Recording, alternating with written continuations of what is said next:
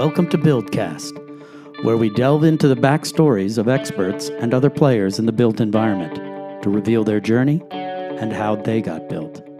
Join us in our conversation to learn from their life experiences, to be the catalyst for innovation, and to make sustainable building mainstream building. Now, here is your host and the principal thinker at Build Tank Inc., Robbie Schwartz.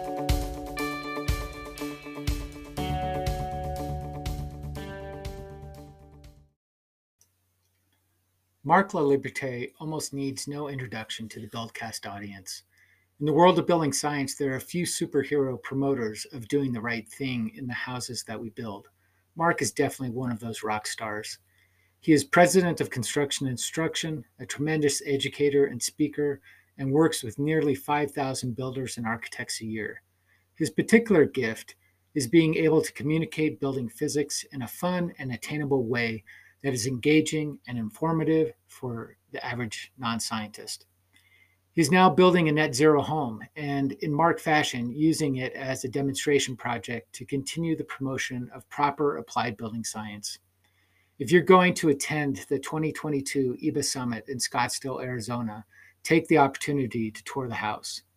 I really enjoyed my conversation and want to thank Mark for taking some time out of his busy schedule to be on the Buildcast. Please enjoy. Hi, welcome to the Buildcast. I have the great pleasure of speaking with Mark LaLiberte, the president of Construction Instruction. How are you, Mark? I'm doing good, Robbie. So good to see you. Uh, you and I have known each other for such a long time. It's such a pleasure to see you again.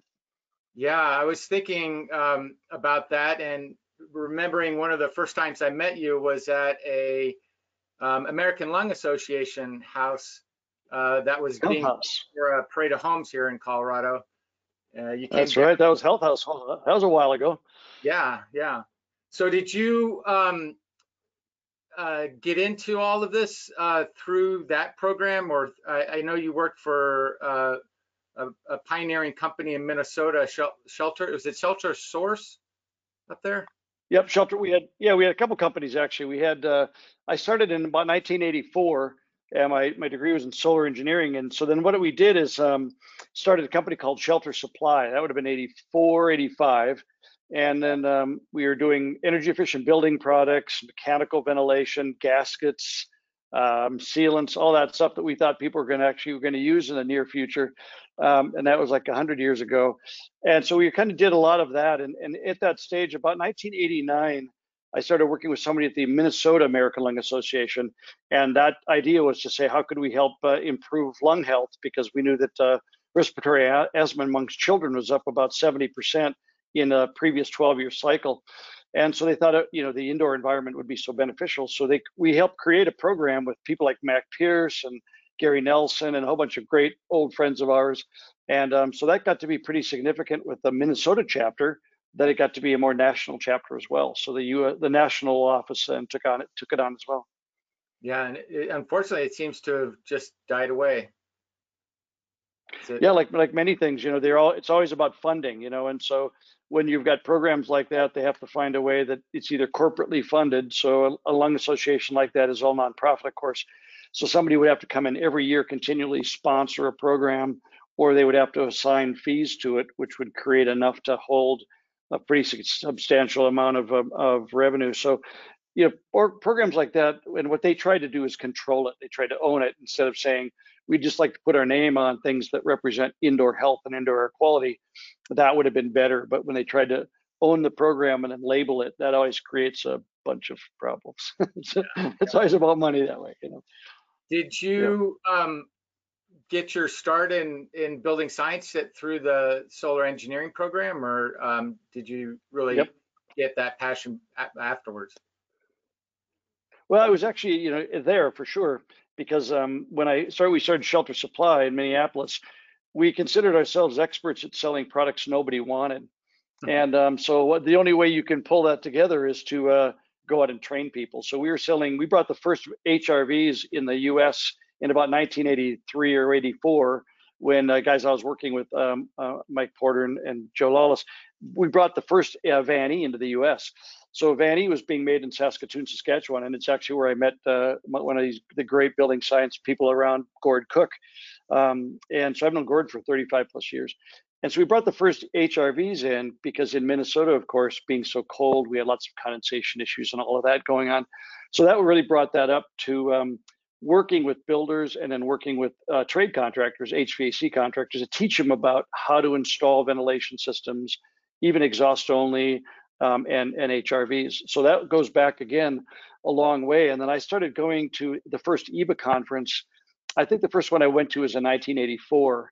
And then I was president of, the, uh, of, of EEBA in uh, 1972 so that was early on when that became so of course and i'd been to um, every one of almost every one of joe's uh, summer camps as well uh, at joe Lstiburek's camps and then that always keeps that building science knowledge fresh you know and lots of friends like you.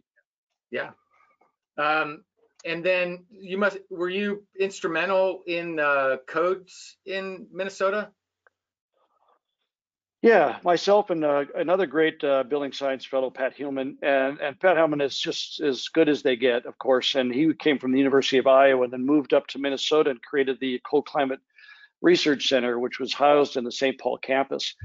And that was under the umbrella of the Forest Products Lab, which was there at the University of Minnesota South uh, St. Paul campus. And the Forest Products Lab took on a real ownership in um, really how buildings performed in relationship to durability and and, and all of that. Um, and they had a, a, strong interest in forestry, of course, as a kind of a, a, home for Minnesota, you know, Weyerhaeuser and all the companies that had some bases there. And then also they had the Underground Space Center, which was a revolutionary center. It went down almost, uh, I think it was down 10 floors into the ground. And the Underground Space Center was designed part of the university campus to study underground culture and underground living. And uh, that was where um, Dr. Uh, uh, Louise Goldberg was. And she was also a pretty big pioneer in building science along with Pat Huelman. So Pat and I would then do training all over the all over the state of Minnesota. So we would do 20 training sessions a year for probably a decade. And we would travel around every winter, go to all the HBAs and do a, a co-training on building science together. And so uh, I was fortunate enough to work with Pat for such a long time learning all the things that he was learning at the research center too and they're really the only state that seems to uh, mandate um, balanced ventilation and um, really they also govern how you install uh, vapor retarders instead of just requiring them, which is which is huge, I think, as well. And I, I'm guessing largely because of you and Pat. Yeah, Pat and I had a big part of that because early on we were we were really concerned about something else. You know, I remember in uh, in about 82 or 83, about 83, we were doing some uh, early blower door testing uh, with Gary's some of his stuff. And what we did is the, the guys were turning on a blower door, of course, and you would start caulking and sealing. And then all of a sudden, when the blower door got to 1500 CFM, you would shut it off, and, and now you're done. The problem with that, of course, in the, those earliest days of air sealing was that the repercussions were, of course, air quality issues, but it was also combustion safety. And so what we got very adamant about it at the university was uh, looking at how critical it was that we were able to depressurize houses well beyond the ability for atmospheric appliances to vent. So in order to create that strategy, we had these um, these programs that said if you have atmospherically vented appliances in the building, you have to um, um, make sure that you've got uh, either a significant amount of makeup air to balance that pressure differential um, or, um, or have a, a, ventilation system that would accommodate it. All range fans had to be made up. So now when you look at now, it's, it's, it's in place like 400 CFM and, and excess has to have makeup air, but we were doing that back in, in the uh, late 80s, early 90s. And, and the idea there was that Minnesota was at such risk that we had pretty tight buildings, and we had lots of examples of combustion safety problems, combustion spillage into the building. So it was the first state that said combustion safety governed a lot of these changes. So first you have to make sure the building is safe. Then you would look at ventilation. Then you would consider tightness. And it was kind of in that order because that was critical. And then what they did is they set up a really good protocol saying if you have all sealed combustion equipment, then you had a lot more flexibility in exhaust capacity. And what that forced the builders to do is to make an economics decision. Well, if I go with the sealed combustion furnace, that is cheaper than me trying to go to an atmospherically vented appliance and make up all the uh, makeup air, anything over 150 CFM. So it was a really good uh, chicken and egg thing because it forced that whole marketplace to switch over to all sealed combustion and all mechanical ventilation. Wow, that's that's really cool that uh, to be involved at that that stage. Um, what do you think um, uh, interests you to to even begin with the uh, solar energy uh, engineering program?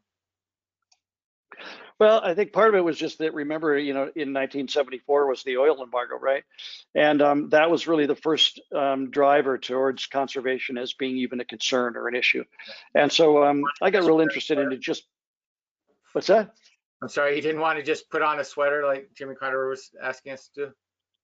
Well, we all had to do that anyway because it was it was hard to stay warm living in Minnesota anyway. It didn't even matter how much heat you had, and um, so I, I, I think part of that was that by about 19 uh, I suppose, uh, late 70s, um, I was kind of interested in what was going on there. And there were programs, there were companies like, um, uh, you know, the the guys did the, the quilted shades, and they were doing all kinds of things. I don't know if you remember that. The Window Quilt was a company out of Vermont, and they had a track on the side, and they would lower the shade down, and it would insulate the window. And then, of course, you'd raise it up in the morning, and the window was all frozen but uh, but the idea was that we started seeing this conservation stuff come along, and so it just seemed like something I, I should have forgotten about, gone into some other industry. But I decided to stay with this one for some reason, and um, couldn't be couldn't be happier, of course. But um, it's been a bit of a longer slog to improve the efficiency of what we do than than uh, it probably should have been. Yeah. Did you take um, classes in public speaking? You're such a good speaker. No. Well, thank you so much, but um, uh, no, actually, what it is is when I it was so funny when I I'll revert back just a quick comment about selling products nobody wanted is that I, I had to start learning how to stand in front of audiences of builders, heating contractors, um, anything that um, uh, would help move that product mix along. But you had to first talk about why ventilation and why that mattered. So when Pat and I was were traveling around doing our, um, our lecturing, you just have to get better at it, right? You have to make it fun it's got to be funny. It's got to make sure that physics isn't too boring because physics can be boring. So most of this was about how do you stand in front of an audience for seven and a half hours and make it fun? And, and you got to learn how to just do that. So I think it's most of it was just from trial and error. Uh, but thank you very much. That's very kind. Yeah, yeah. And what um, what happened after Shelter Source and before um, construction instruction? Yeah, good question. Now we we sold Shelter Supply, so the company was Shelter Supply, Shelter Sales, and Shelter Source. So those three companies, one of them was a consulting group that did uh, utility programs and and uh, and speaking gigs. The other one is called Shelter Supply, which was the company that was a distribution arm for ventilation equipment, gaskets, and stuff like that. then Shelter Sales was a company that was a manufacturer's rep for products once they reached a level of maturity. And we sold that company to a utility that purchased us right by right when deregulation was happening, and they bought us in 2000. So then after that, I, I started another company called Building Knowledge, and Building Knowledge was a company that we started doing some of the consulting things. And I brought uh, Pat O'Malley, which is uh, he was you know one of the great fellows that I'd had the pleasure to meet. I hired him first at Shelter Supply, and then he stayed with me at Building Knowledge. And then I brought another fellow in named uh, Ed Von Thoma, and Ed Von Thoma used to be with Pulte, and or Centex, I should say. Ed was with Centex, and he came in to join the business. And then I thinking about, um, I'm thinking 2010 or so, um, I sold that company to Pat and to um, Ed, and they now run Building Knowledge very successfully in Minnesota still. And um, so there's another great group. And then I met uh, Justin Wilson, who now create we created uh, construction instruction together. Yeah, and is is Building Knowledge Canada a completely separate company? Are they sister companies or? It is. Nope. Uh, the good good question. Uh, Building Knowledge Canada, what's such an awesome group with Gord Cooke. They're just uh, they just do such an extraordinary job of building uh, science and and blower door testing and diagnostics. They're just awesome. But they were completely different companies, so they just kind of agreed to coexist with similar names. Which Gord thought it was a cool name, and I thought it was a cool name. So I didn't think there was any reason to make it uh, anything other than that. So. Yeah, great and now now with construction instruction uh, it's it's really uh, starting to balloon and, and uh, gain, gain some traction it seems like yeah i think so you know construction instruction is really an, uh, an outgrowth of um, justin and i and gord were all traveling all over the place and i was traveling you know an enormous amount every year just doing talking and lecturing and working with companies and so we decided um, to create an app. So the app was created about it's almost 14 years now that the app was first created. When they were first coming out, uh, we created the app, and the app has now become it's probably the most downloaded app in the industry, but it's got about 190,000 downloads, I think. But we probably have over 10,000 assets on the app. So we started building the app as a tool because people would get done at the end and they'd say, "Hey, Mark, good to talk. That was great, but um, is there something I can get after that? Could I just get your slides?" And you're like, "No, I can't just give you slides." In the early days, I hate to bring this up, but I was using transparencies, so that tells you how old I am. But uh, but the slides were really, it was like, no, you can't have that. And then we, of course, the PowerPoints, you don't want to send a PowerPoint file out to somebody because they don't know what the pictures were. And it's some proprietary, it's, you know, it's a little bit of, uh, you know, um, content that you own. Um, but I would say part of it was that the app gave us a, a piece of residual material. And then Justin and I and Gord about five years ago said that, you know, for all this traveling, why don't we bring builders to us? So uh, for CI, we then created Construction Instruction Live, and that was an event that first started in Phoenix. We had two years in Phoenix to kind of proof of concept. And then now we built the facility out in uh, Denver near the airport. It's about seven miles from the airport. And that's a pretty cool space, I think. Uh, I was talking to Justin this morning. He's building some mock walls. And uh, it's become such a great spot to do education, training, field research, and um, really get everybody together to, to uh, collaborate. And so it's really, really been fun. Yeah. And how often are you there? Um, I would probably say that I'm there maybe twice a month is when I try to get there. Um, I live in currently in in uh, in just little north of Scottsdale in a small town called Cave Creek, and so it's up just north of Scottsdale. And I'm about 3,600 feet elevation, and Phoenix is about 1,000 feet. So it runs about 15 degrees cooler mostly. We actually had snow last Wednesday. And um, so I live here, and then we just communicate back and forth. We, of course, since COVID, have been doing a lot of Zoom calls. We do a lot of uh, videotaping. I have a green screen that I work with that we kind of do a lot of filming on to reduce the amount of travel back and forth. And I'm still traveling quite a bit as well, some some to the West Coast. Uh, I'll leave tomorrow for, for Redwood City, California, to work in that in that market as well. Yeah. Did you make it to the Builder Show? I did, yeah. The uh, Builder Show this year, I had a couple of talks that I gave there, but more importantly, it was uh, it was really such a good confidence builder, Robbie. You know, I I, I, think that it, it, was interesting to see the place. You know, when you first got there, everybody was a little unsure. Will anybody show up? First of all, and if they show up, what's going to be the attitude? You know, are people going to be cool, and what's going to happen there? So NAHB had a pretty good program. I think uh, that when you first got there, you had to show uh, either vaccination or a, a couple days free of COVID. Then they gave you a green wristband. And then every day as you walked in, they uh, had to see that you had a green wristband, and then they would let you in. And they wanted everybody in the in the hall to wear a mask. I didn't see the final numbers. I was guessing around 30,000 people might have come, but the place was packed, and uh, the uh, all the sponsors were happy, all the companies were there were, were happy, and um, the builders were pretty cool. So a lot of decision makers came, but the masks didn't last too long. Um, yeah. Walking around the hall, I think people kind of decided that that, that was enough, and um, I didn't see too much of that. But every, nobody was cared if you wear a mask like it is now. Go ahead, it's totally okay. If you don't want to wear a mask, it's okay but that's kind of the the vibe that was there. Yeah. Uh, what were you speaking on? Well, I just did a talk in the uh, in the uh, there's a little area there um, where they were doing some construction details, which was really pretty fun, and they've really perfected that well in the building zone. And uh, the building zone really has two stages, of course, and both stages were separated just by an audience. It was pretty well done. I thought uh, Cheryl Lewis did a beautiful job of kind of orchestrating this give and take between one stage, and it was always only 30 minutes long. And then they would say, okay, folks, the next one's starting in 30 seconds. On the other side, they would flip around, and somebody was always setting up a detail. And I thought they did a great job there. So I spoke there one time with um, Mike Guertin, who's always been a long-term friend, and then uh, and then uh, Travis was there. So it was really pretty fun, uh, fun day, and I enjoyed that. Cool. Um, and you're doing more and more in California, it seems like. I am. Yeah, California has become a place, of course, where net zero is going to be the the prominent construction methodology, and we know that that's kind of an industry over there. So there's a company over there called Hayward Lumber who's asked me to come and do some, uh, be working with those guys a bit, and so they're trying to help their industry in that region between Santa Barbara and Redwood City improve construction practices, look at the idea of ventilation, consider better uh, rain management. Um, do a better job of the whole thing that we've all been advocating. And I think it's been really cool to see one company um, really say we want to make sure that we communicate with our all the trades and all the builders and say whatever it takes, let's just make that happen. So it's been a really enjoyable thing where they I just did last week. I did a couple of uh, product knowledge demos on how to manage rain. And we built three-sided mock-ups on wheels and just spun them around and talked about flashing and rain screens and why all that stuff matters. It was really, really quite cool. That's great.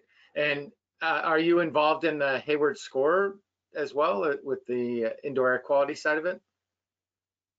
Well, Bill Hayward, who created Hayward Score, is got that as a separate company. So he, oh, I just consult with him a little bit to see what he's what he's doing with it. But I think he's got over ninety thousand people who've responded to the uh, kind of a survey of their homes, and the data is quite quite alarming. Actually, it's uh, really interesting to see that when you have such a diverse um, group to draw from, which was anybody who wanted to take the take the test, it was free and it still is, I believe, at haywardscore.com. I think is what their site is, and and what they were getting back is this tremendous data about how many people have really sick houses.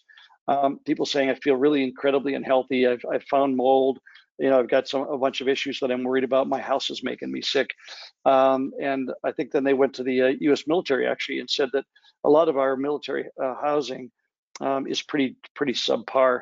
Um, and they were finding out bases that had um, some of our servicemen and women's families were in houses that were pretty pretty tough shape. Uh, a lot of mold in them, very unhealthy buildings. And so the US military is trying to do a better job of looking at how do they improve the housing stock of our service people. And so I think that that's um, such a, an important phase of that. So that is Hayward Score, and they're working on things like ventilation and some of that for schools and uh, restaurants, actually. Yeah, that's interesting that they're they're doing that because the military uh, and the government in general has has kind of been mandating um, that housing is built to one of the government programs, uh, often Energy Star, sometimes. LEED, I think, uh, but they don't seem to yes. carry it out very well. Well, I think the problem is it's a really good question. I would say that some of the houses in the last probably five years or so have had intermittent success at being better. Some of the older stuff is pretty pretty bad, and um, I would say what happens is that remember there's independent contractors that kind of do some of the work, some of them skilled, some of them not not quite as skilled. So I think you can set a standard, of course, like we've seen, but if you don't execute on that standard between training and trades, making sure that it gets done, validating it in the field, it doesn't get done. And you know that better than anybody, Robbie, that when you when you see the the, the quality of work that gets missed, not intentionally, I mean, nobody wakes up and goes, today I'm going to do a crappy day and I'm going to I'm going to be sloppy. They just do what they did the day before. So the challenge is really helping our trades be successful by saying, this is what you have to execute today. And I think some of the bases haven't had that. And there's been some pretty poor quality work, to be honest. Yeah, I think that's the the validation side is is uh, super important. I I did some follow up at Peterson uh, Air Force Base here in Colorado Springs, and uh, that that was really the the key of it was that you know they had all the components, but they didn't. Right. You know, no one was there to watch them put them all together uh, in the right way.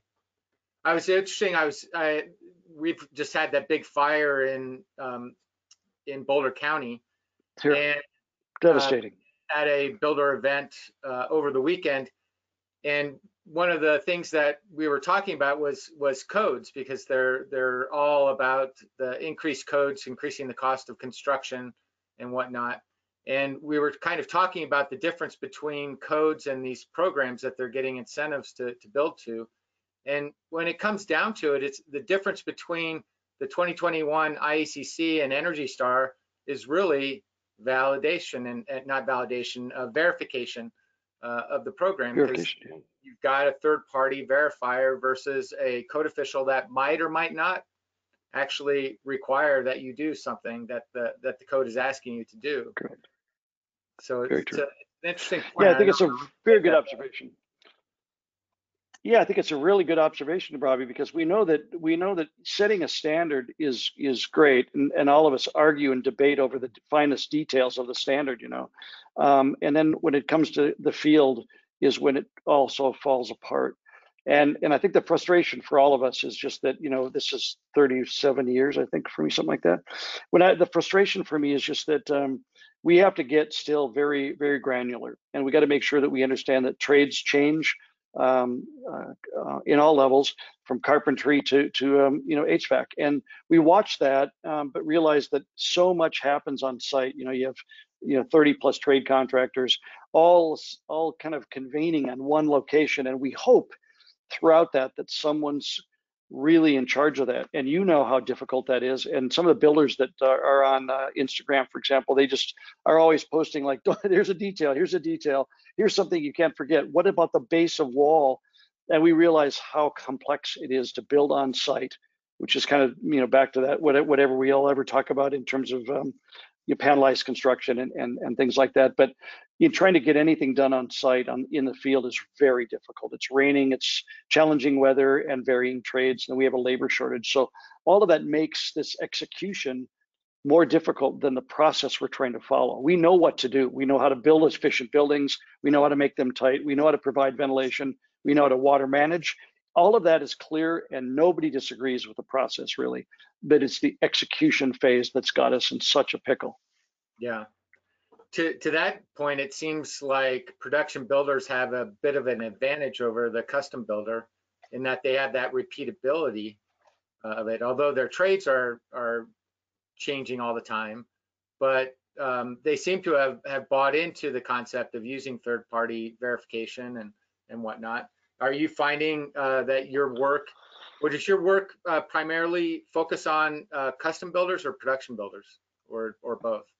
Well, that's a it's a great question, Robbie, because I would love to say that um, the production guys have got it dialed in. It's a really good. The, the concept should work better than it does. I would say that you know well too that when you've got, especially in Denver, there you know the whole corridor there from really from uh, Fort Collins all the way down to Colorado Springs. That corridor does have a lot of a lot of high-end production builders, and a lot of it is pre pre-packaged framing. You know, really when you look at pre-cut framing. Um, but I think the difficulty there is that. Um, the production builders have what you mentioned earlier just a minute ago that we have execution problems again right so I, i'm on a lot of sites here a lot of sites here in arizona and it's really bad so, um, so I would say that uh, the custom builders, in many ways, do a better job. And I think it's really interesting. You've got some builders there in Colorado. I think it's uh, Evergreen up there in in uh, in Colorado, outside of Denver, do, does an extraordinary job. But that becomes a personal commitment, right? So custom builders can say, "Listen, here's my here's my level of expectation. My client has a lot of faith in me. They've given me a tremendous amount of money and a tremendous amount of faith that I can pull this off. I would say the network of Instagram kind of builders have really created a much better, deeper relationship with what needs to happen and what they show with each other. It's like, hey, Robbie, I just did this. What do you think? And you're like, hey, you knucklehead, don't do that. And I think and they're like, okay, cool. Thanks for sharing that with me. Um, that's really changing a lot. I would say the production guys, we work with production now at CI. So we have a, a nice class coming up in two weeks with one of the largest builders in the nation.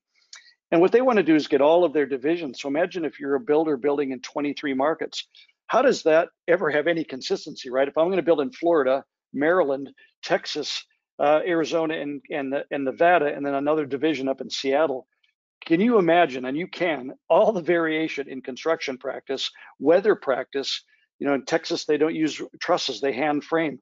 All of that complexity has to somehow get executed. So if you're a national builder, you can set a standard and say, here's our tightness and here's our weather protection program. The rest of it, God, I hope these guys figure it out when they get there. So it is it is really hard, and I would say there's some production builders that are starting to figure out a way to do that, and that's what we're doing at CI a lot more. And I would say on the custom side, they're using their network to do it. Yeah, I must be uh, uh, kind of in a bubble here, I think, in, in Colorado, because it seems like the production builders are um, are doing a, a, pretty good job. And since leaving Energy Logic and and starting to work more with uh, custom builders, it's really hard to find custom builders that uh, understand, um, you know, the the bones of the house versus just the aesthetics of the house um, there. So I I, I, I often say that I think that the, that the production builders are doing a better job uh, often because they have that repeatability, but it's also because almost everybody in Colorado uh, is using uh, a third party for code compliance and for you know potentially program going beyond and whatnot, and almost none of the production or the custom builders are. Uh, and you end up getting in a little bit of a bubble with the Instagram builders as well, because those guys are doing amazing things and they're all custom uh, builders, uh, but Right. uh, it would be interesting to see how That's they a- that's a- grow that network. It's a great observation, Robbie. You know, I, I would say that, you know, that's what's so difficult about this industry, that you can go to pockets that are really doing a good job. And like like Minnesota, I think they do a great job with both custom and, and, and production builders because they have to. And I would say that there are markets where I'm in where you're right that the the repeatability should give consistency. Uh, builders like uh, Beazer, for example, I think Beazer's done a nice job of saying this is the only way that we're going to allow things to happen. And I think more of the of the of the national builders are doing it. You guys did such a great job, Robbie. When you look at that whole, you know, North Range uh, or that that um, front uh, north what they call the front range uh, re- repeat of that whole sector, you guys really helped change that marketplace. So uh, it's so funny that one company was able to change the way houses get built, and I think it's like that. It's company by company. Gord has had an amazing impact on Toronto, for example. So you you have um, marketplaces where uh, I think even here in Arizona, I think uh, uh, Darren Washak uh, down here made some in, inroads trying to change things like that. So it's so funny, you know, how they say one person can make a difference, and I think that that's true. Yourself, you know, Stevie, uh, you know, Justin. There's a lot of people. Uh, you know, I've worked with a lot of stuff that have can make changes, and it becomes so regional in some cases. But you're right. I think we've got seg- segments where re- where production's probably better and custom is lacking, and then the opposite. So uh, that's a, it's a great observation. It's interesting. So you're starting to to pull all of this together in your own project. Uh, tell us a little bit about uh, the project that you're working on. Yeah, I'm not sure what I was thinking. Uh, the uh, anytime you build your own place, you just kind of rub your your your your temples and go, "What was I thinking?" So, um, a few years ago, I've been working on a project up here in in Cave Creek. It's a piece of land that I purchased a while ago. It's a couple acres up against the Tonto National Forest here, and I always wanted to build a you know really a, a low energy house, and and this is a, a net zero house is my goal. And so I've got a whole bunch of different technologies in the house. So I've got four different wall systems. I've got SIPS roof, I've got ICF walls, I've got insulated slab. So I've done a whole bunch of things and it's going to be covered. You'll see it um, by Professional Builder magazine. It's called Desert Comfort. And the reason for that project was the idea that, you know, desert houses oftentimes they try to, you know, we try to minimize windows and um, they still build pretty uncomfortable houses. They don't sheathe houses here for some reason. they decide just to put stucco right on open studs. I haven't quite figured that out either but I so we're really doing some pretty cool things. I'm using triple glazed windows, you know, insulated slab. People would, when I was insulating the slab, they're like, "This is totally stupid," and I can't believe you're doing this. Uh, insulated in on the exterior. I've got R30 walls using ICFs. I got an R, you know, a 60 SIP roof. But I think all of it was part of um, putting it all together. So yesterday. Um, I was up there cleaning up the job site. Today, the carpenters are there finishing the framing of the casita and start to framing the rest of the house. All the SIPs wall, all the ICF walls were all poured last week, and they've removed all the form blocks. So uh, we've got SIP, SIP ICF walls. The uh, the SIP roofs will arrive in about three weeks, and we'll keep putting it all together. Um, so it should be, it's really going to be fun and, and, a, and a cool place. But it's a lot of work when I'm traveling and trying to build a house with my the builder I'm using is company's called AFT Construction. The fellow's name is Brad Levitt, and what an exceptional builder that I've had a pleasure to work with. And he's done such a phenomenal job of giving lots of range, training his trades, and he's also probably one of the most uh, prolific uh, social media builders. It's called AFT Construction. And um, Brad now has about 140,000 followers on Instagram, and he's really done a lot to raise his bar about his knowledge. And he's always bringing in people to help him. And so him and I have done this collaboratively, and it's been really a great experience. So is, is it really designed as a um, show house or a, a, demonstration project? Yeah, it'll be, uh, you know, I'm going to um, finish it probably hopefully in July. It should be done. And then I'm going to have it open for about a year. I'll, I'll live there, but I'm going to have uh, HBA events. We're going to have an EEBA event there and just try to really demonstrate all of this this process, the technology, you know, heat pumps and and uh, ducts and conditioned space. And the whole idea was to kind of do that for about a year. So I would say latter part of 22 and, and most of 20 early part of 23 we'll all be trying to have some uh, workshops there and things that i do to kind of demonstrate that. All of it's being filmed. I've got drone footage of the things since the day we moved dirt and so i've got drone footage of that. And then uh, today the videographers up there filming the casita being sheathed with different types of sheathing i'm using flame resistant uh, osb in one location that's that's uh, adjacent to the desert which is a, a risk uh, spot. So we're just trying some different techniques. Two other sides are using a uh, a, a sheathing, weather-based uh, sheathing product. So that's kind of cool. It's kind of product called WeatherLogic by uh, LP. So we're trying to put some different things together that allow us to put the right things in the right spot. And I hope that works out. Yeah. So it's really really different construction than you normally see in Arizona. Um, what what about uh, R values and whatnot? What tell us what what the basically code would require and what you what you've actually done. Yeah, code's code stranger. You know, you you live in a state as well that has no state building code. Arizona doesn't have a state building code either. So what's interesting about that is every jurisdiction gets to pick up their own codes, like what you've got going on, uh, you know, down in the Castle Rock is different than what they've got out in Evergreen. It's kind of crazy that that there's that variability. So the city of Phoenix is on a different code than the city of Scottsdale. Now, Scottsdale has always tried to be very advanced because um, they've had some really wonderful people there that have kept pushing Scottsdale to be a, a green community. Um, but I would say that what's difficult here is that there's still two by four construction a bit. We're moving towards some more two by six, but it's still two by four. Basically an inch of expanded polystyrene on the outside and a scratch coat of stucco. And that is still the lion's share of, of housing here. So when we look at that, people say like, "Oh, who cares? It's the desert," and they still have five and six hundred dollar a month electric bills in the summer. So yeah. the efficiency goes both directions, and I think Arizona and these this area have really suffered from some pretty poor uh, efficiency.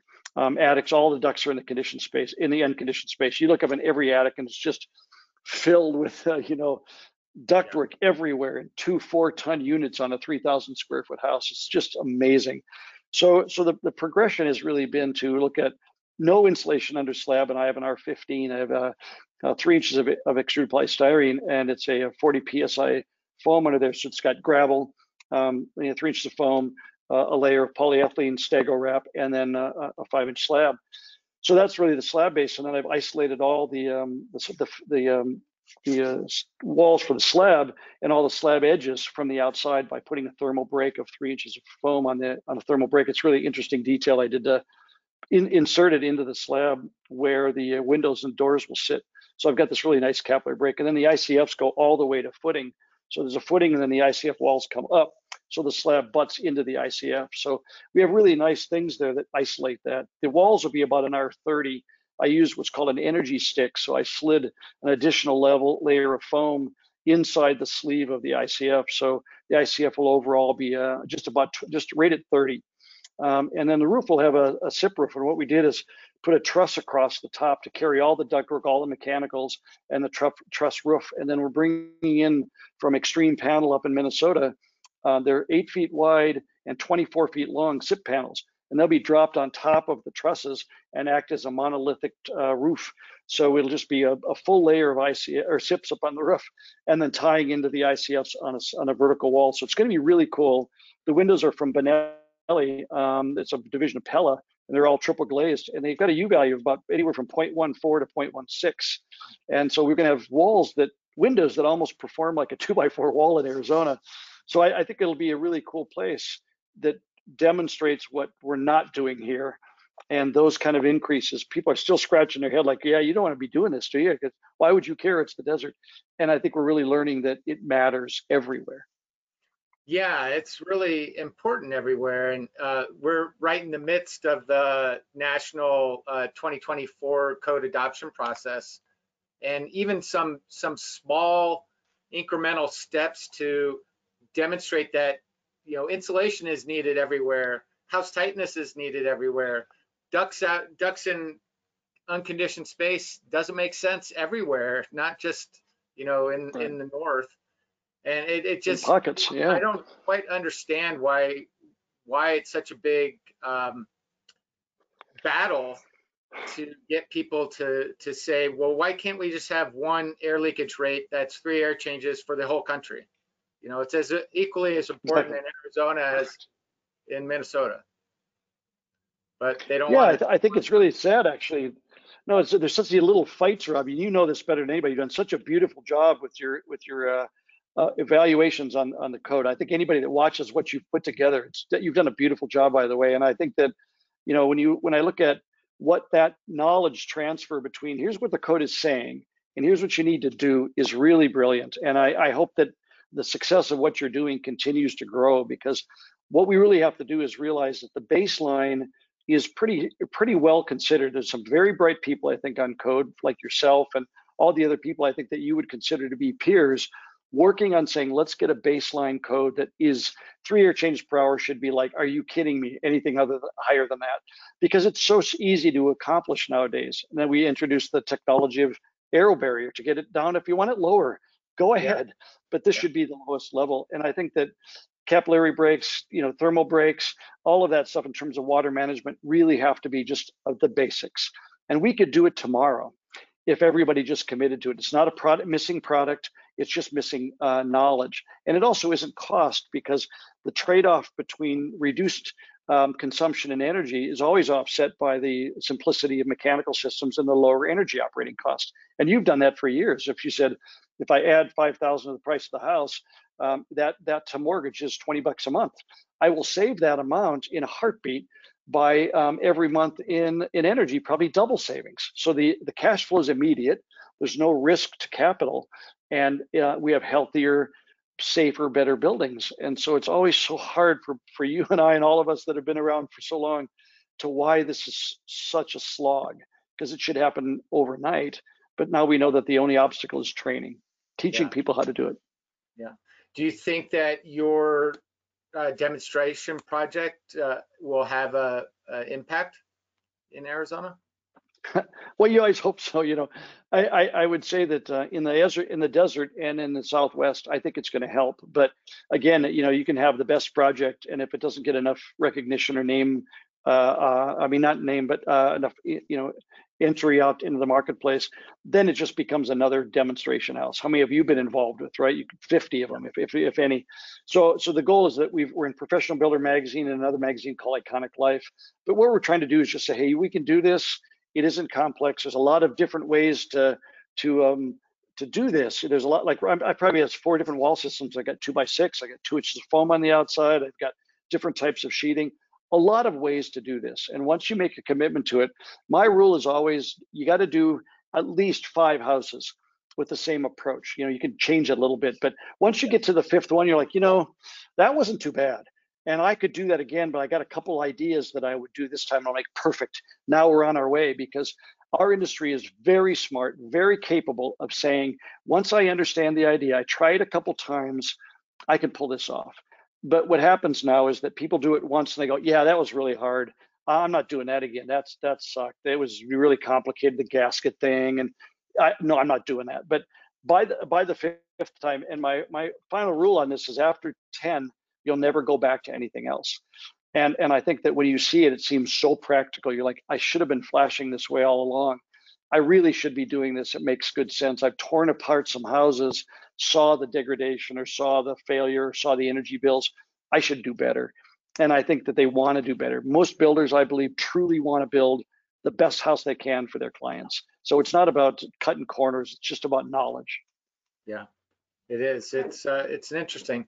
I uh, had the opportunity to, um, in essence, camp out in a house uh, this weekend uh, before skiing, and the the house isn't done yet, but we were able to uh, spend the night there with a small space heater and be perfectly comfortable uh, because it's doing all the principles cool.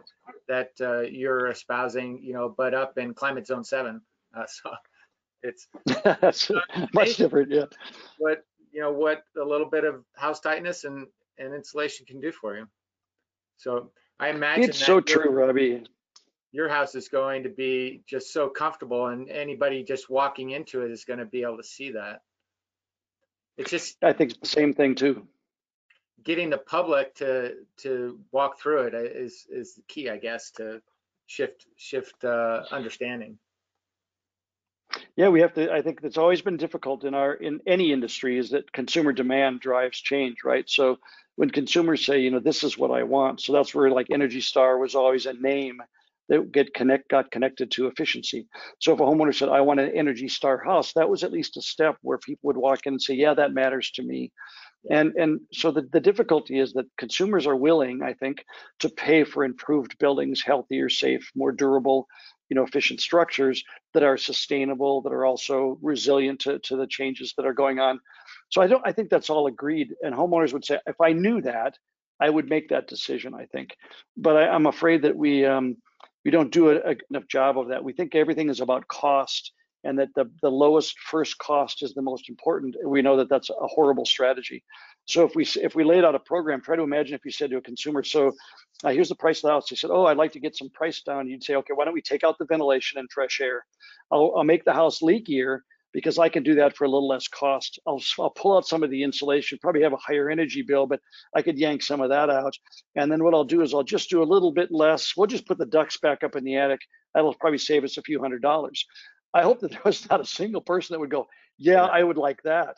So when you flip it around, but what we do now is to go, oh, did you want your ducks in conditioned space? Do I need to? Well, you don't have to. Yeah, I don't want to do that. So I think what we've done is given given a, a, reversal of what is the best way to approach that. Do it always the right the first time, and let the homeowner decide if they want to cut it back, and they rarely do. Yeah, interesting. Yeah, that's so true. So uh, your project should be done uh, by summer or in the fall. Yes, I got my fingers crossed, Robbie. Uh, with labor issues and um, and um, you know, supply chain stuff, uh, I'm really looking for mid-July. And it was originally supposed to be done in May, but I'm thinking July we're going to pull this off. Uh, the fact that I've got a whole host of carpenters up there today doing what they do, um, I'm really excited that we're going to meet uh, some deadlines there. So at least I know it's going to happen. It's not just a pile of dirt anymore. So uh, I think there's a nice progress. I can all the lumber's up there, all the materials are on site, and um, I've got all kinds of weather protection materials. Like I'm, I'm using fluid applieds and tapes and different types of sealants. I'm demonstrating all kinds of stuff. So I think we're going to get there, and um, I think I'll actually I live live there um, by midsummer. I'm hoping. Great, and then we can come see it uh, if we come down to the EEBA conference. Absolutely. At the EEBA conference, we're working a, thing out with EEBA to, to bring a bus up there and maybe show some people around. I'd love to see you up there, but you'd be welcome anytime. You just come up there and I'll crack a beer or a bottle of wine and we'll just sit out on the patio and talk about what we're trying to accomplish. So I'd love to have you here anytime. You're always welcome, Robbie. Right. So you're so busy. Is there anything uh, in the horizon that's really exciting to you? Well, a couple things. One is that uh, um, you know I've got uh, amazing couple of boys that are in my life. They're they're uh, you know 32 and, and 35. So I, my sons are amazing to me, and I'm hoping to get to spend a little time with them. But I'm still going to be working pretty hard for the next few years, I think, because I really have a lot I want to accomplish. And then I expect to be getting married in the in the near future, so that's going to be a big deal. Um, and so uh, my my fiance Jennifer and I we're just kind of working on the house and really spending time uh, trying to figure that part out and then do a little traveling. So, um, but I've got too much to do in this industry till uh, to take too much of a break. So, uh, like you, uh, we just enjoy what we do so much that I, I don't want to do anything else. Um, so, this retiring sounds scary more than yeah. it sounds like something I'm looking forward to. yeah, I definitely understand that. I, mean, I think we are really lucky in that uh, even though we we're in we're kind of roughly doing the same thing day and day it's it's always new and i feel like i'm still learning so much so i really appreciate your time. You're you're a busy guy and i don't want to take too much of it. Uh, so thank you so much for joining us on the buildcast it's such a pleasure, Robbie, and, and your Buildcast has really been very successful. And I'd sure encourage people to even go back and look at the other episodes that you've done and people that you've had on. And and and like you said, even though we love doing what we do, I think it's the people that are some of the finest people I've ever had the pleasure to meet. And sometimes you go to summer camp and you meet so many people there. You're like, I like everybody. And so I think we we all we all when you meet people that have done this as a passion and something that they truly believe in right down to their their core that those are people you want to be around and and and uh, that's who I'd like to spend uh, enjoy spending my life with. So what a great co- uh, audience we have of friends and I think you're one of those Robbie. I've always watched what you've done and such a beautiful job of execution and communication and so congratulations on your on your buildcast and the other things you're working on and then like continued success. Yeah well thank you very much and and right back at you. Um, I appreciate that